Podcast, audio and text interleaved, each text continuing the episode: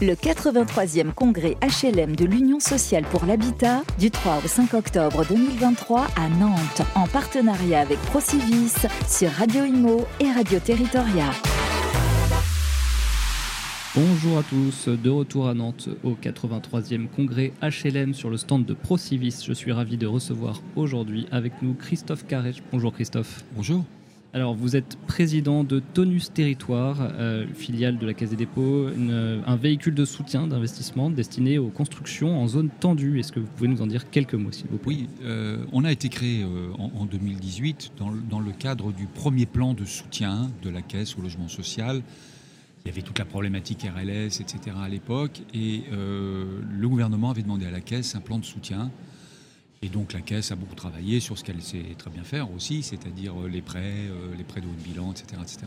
Et le directeur général de la Caisse voulait aussi qu'il y ait un véhicule d'investissement euh, en démembrement de propriété, avec l'idée d'essayer de, démultiplier les, possibilités de, construction pour les bailleurs sociaux et donc, on a travaillé sur un véhicule en, démembrement. Alors, les démembrements, il y en a, il y en a de plusieurs sortes. Hein. Il y a le démembrement foncier bâti, ça c'est le BRS, etc. Nous, on a choisi un, montage en usufruit locatif social, qui est un démembrement de la propriété elle-même, hein, de, la nue propriété d'un côté, de l'usufruit de l'autre, pour une, période de 15, de 15 à 20 ans. Alors, c'est, un... concrètement, comment ça se passe, ce démembrement? Bien, ça, bah, concrètement, nous, euh, Tonus, on va acheter la nue propriété, mhm. on va la garder. Euh, le modèle a été euh, créé par, par des opérateurs privés qui, eux, vendaient la nue propriété à des investisseurs particuliers. Nous, ce n'est pas le cas. On, utilise le montage comme un, investisseur institutionnel. L'usufruitier, donc le bailleur social, va acheter l'usufruit. L'intérêt pour lui, c'est qu'il ne va engager aucun fonds propre. Et ça, c'est très, très précieux pour les bailleurs sociaux parce que ça leur, fait économiser euh, des, fonds propres.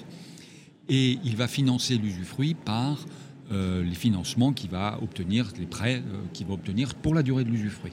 Donc il a aussi une charge d'endettement évidemment beaucoup moins importante que dans des opérations en pleine propriété. Et donc, et à partir de là, bien l'usufruitier, il a la jouissance intégrale du bien.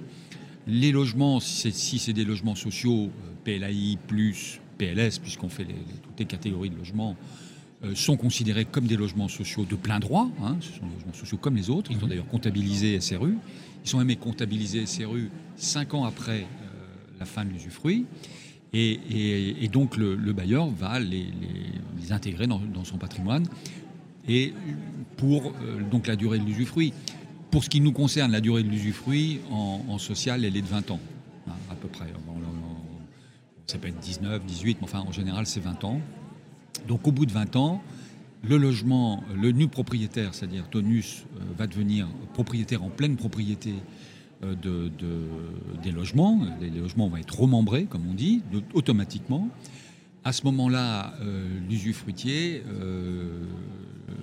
doit alors, a une obligation de relogement, j'y reviendrai pour, les locataires, évidemment, on ne va pas les mettre dehors.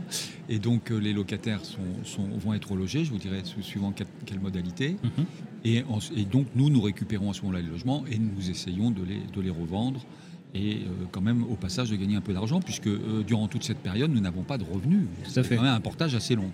Tout à fait, voilà. 20 ans.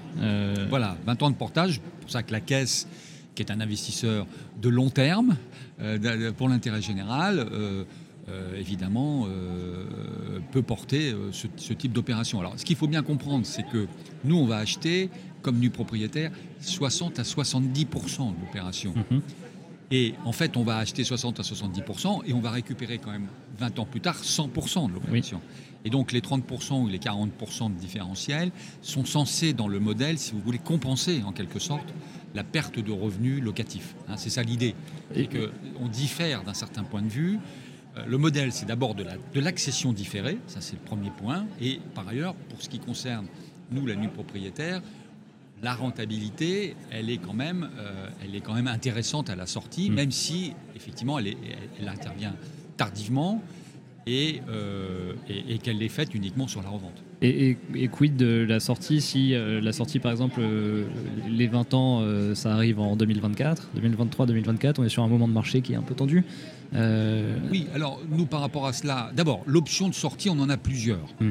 On a une option qui est notre option centrale, qui est la vente à la, découpe. on va revendre les logements lot par lot, y compris d'ailleurs aux locataires, hein, je le dis au passage, parce que ça alors, on n'a aucun problème avec cela et des locataires qui achètent, qui, qui sont logés en PLS ou en, intermédiaire, on peut imaginer qu'ils pourront euh, accéder. Les autres sera peut-être plus compliqué, mais enfin. Vous avez une, part quand même significative de, locataires qui accèdent à la propriété euh ah, Pour l'instant, j'ai pas eu de.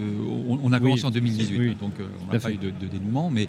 Mais oui, dans, dans, notre, dans, notre, dans notre idée, oui, c'est une possibilité tout à fait probable.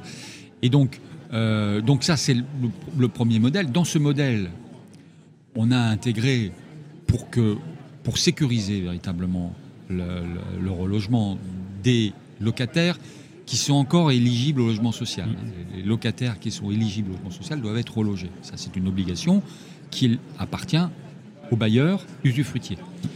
Euh, la loi dit que euh, le bailleur doit faire une proposition de relogement trois mois avant la fin de l'usufruit. On considère, nous, que tout ça est un peu tendu. Euh, le bailleur euh, attendre euh, le dernier moment parce que sinon il perd de l'argent. tout ça peut être un peu problématique. Donc nous, ce qu'on propose, c'est une période de transition locative d'au moins deux ans, ou trois ans, deux ou trois ans, deux ans. Et dans les deux ans, le bailleur peut reloger ou ne pas réattribuer les logements.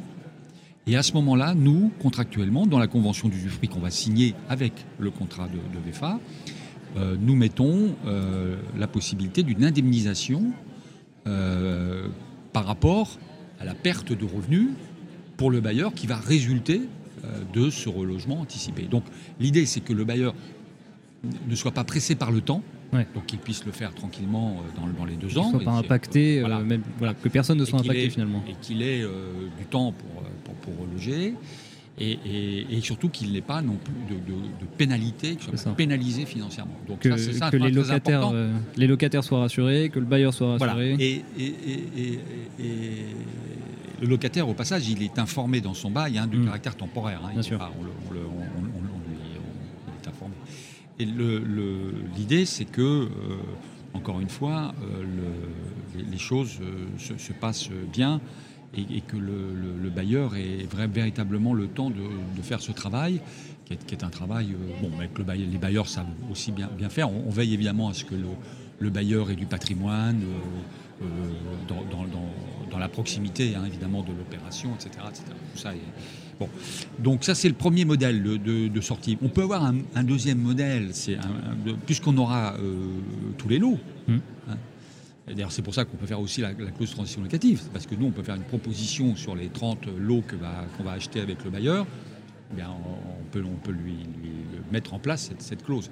On peut aussi euh, penser à, vendre en bloc. S'il y a une demande euh, des élus, euh, c'est la caisse des dépôts, donc on fait avec les élus, on, fait, on, les consulte, on les, concerte, donc on va, on regarder ça avec eux. Euh, si le bailleur dit bah, moi ça m'intéresse, etc., à ce moment-là, on peut envisager de revendre en bloc avec un droit de priorité qu'on donne aussi dans la convention d'usufruit au bailleur. Le, le, bailleur aura ce droit de priorité si on vend en bloc. Euh, il peut y avoir une troisième option, c'est que la Caisse des dépôts, si le marché effectivement n'est pas euh, suffisamment dynamique, qu'il y a des difficultés pour vendre, etc., la Caisse des dépôts pourrait aussi garder ce patrimoine et le louer euh, c'est des choses qu'elle sait faire. Euh, elle a des opérateurs qui savent très bien le faire, donc il n'y a, pas de, sujet là-dessus. Donc on n'est pas, très inquiet, si vous voulez, pour la sortie. Je pense que notre modèle, parce que nous sommes un institutionnel, que que nous, ne, que nous, ne, que nous gardons euh, les, les nues propriétés, que nous ne les revendons pas à des investisseurs particuliers, notre modèle est assez sécurisant. Et d'ailleurs, c'est pour ça aussi qu'on s'est bien développé, y compris avec des bailleurs qui parfois était un peu réservé euh, sur l'ULS. Euh, bon, et qui, qui, avec Tonus, au, moins de, les, réserves sont, levées, et donc on a, on a, on a maintenant beaucoup de bailleurs avec qui on travaille très régulièrement et qui connaissent très bien notre modèle. Justement, vous vous êtes lancé en 2018, on est en 2023, plus 5 ans, on peut avoir une petite vue, une perspective de ce qui s'est passé. quel, est votre résumé, conclusion euh. Écoutez, nous, on a, on a fait, je vous ai dit, environ on a, on a 5000 logements euh, qui sont en cours de, construction. Hein. Hum. Même certains sont, livrés, mais euh, là, on, est, on, est, on est sur tout le territoire national. la seule chose, c'est qu'on va, on va dans des zones B1 au maximum. On n'ira ni en B2 ni, en C parce qu'il nous faut quand même un marché. Puis il faut que ce soit un minimum tendu. Hein. Donc on a fait beaucoup d'opérations un peu partout. Maintenant, les trois euh, régions où on a vraiment concentré nos efforts, c'est PACA, euh, Rhône-Alpes, euh, Lyon-Rhône-Alpes et Paris-Île-de-France, mmh. surtout ces derniers temps. On fait de l'intermédiaire. Donc c'est vrai qu'aujourd'hui, on a beaucoup d'opérations qui nous sont proposées par des promoteurs de transformation, par exemple, de, libre en intermédiaire, en ULI, avec, avec, avec beaucoup de, par exemple, des opérations dans lesquelles un bailleur social va prendre euh, la partie euh, sociale, c'est-à-dire la servitude sociale en pleine propriété, et puis on va faire une proposition aux, promoteurs sur la partie libre en ULI ou, en ULS, d'ailleurs on peut le faire aussi en PLS, mais enfin euh, quand il s'agit de zones très tendues c'est souvent en ULI. Et donc, et ça permet à l'opération. J'ai un promoteur qui, dans une opération très particulière, qui m'a dit voilà, on a, on a acheté, l'opération était plantée, euh, il y avait une partie en social, euh, la commercialisation ne se passait pas bien. Donc on a acheté euh, le nombre de logements qui a permis aux promoteurs de, l'engager. c'est environ 40%, 50% de, de pré-commercialisation. Hein. Donc le promoteur a commencé son opération. Et ce qui est intéressant, c'est qu'il il me disait, il y a une nouvelle dynamique qui s'est mise en place de commercialisation en accession après ça parce que les travaux ont commencé, parce que les gens ont vu que euh, la date de, sortie serait respectée, etc. etc. Ça a rassuré. Ça, Exactement. Et il me dit, je vends euh, un lot par semaine, ce qui, dans les temps euh, qu'on connaît, est quand même pas mal. Vous avez une double mission société. Et donc c'est intéressant. Non mais on voit bien comment nous, acheteurs en bloc, on peut venir quand même solvabiliser des hmm. opérations. Euh, alors on dit, euh, quand on dit, bah, on en a fait 5000, mais de fait, on génère quand même, on a un effet de levier, quoi. on génère plus. Quoi.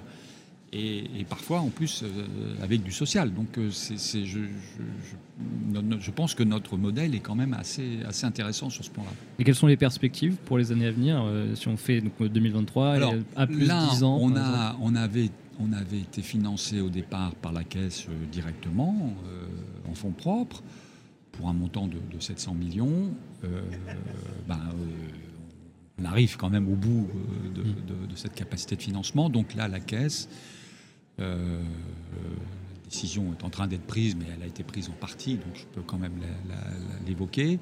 Et puis le directeur général de la Caisse l'a évoqué, je crois, dans la conférence de presse hier. La Caisse va nous permettre d'emprunter auprès du, fonds d'épargne. sur des prêts PLS et PLI jusqu'à une, somme de, de 1 milliard qui nous permet, si vous voulez, euh, de faire 2023, 2024, on va faire 300 millions d'engagement.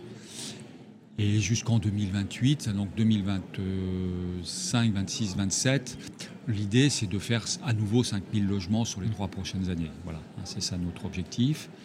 Bon, on reste une niche. Hein, euh, quand on voit CDC Habitat euh, qui va acheter 17 000 logements, Action Logement qui annonce 40, 45 000 on, est une, niche, euh, mais je pense qu'on a un gros effet de levier.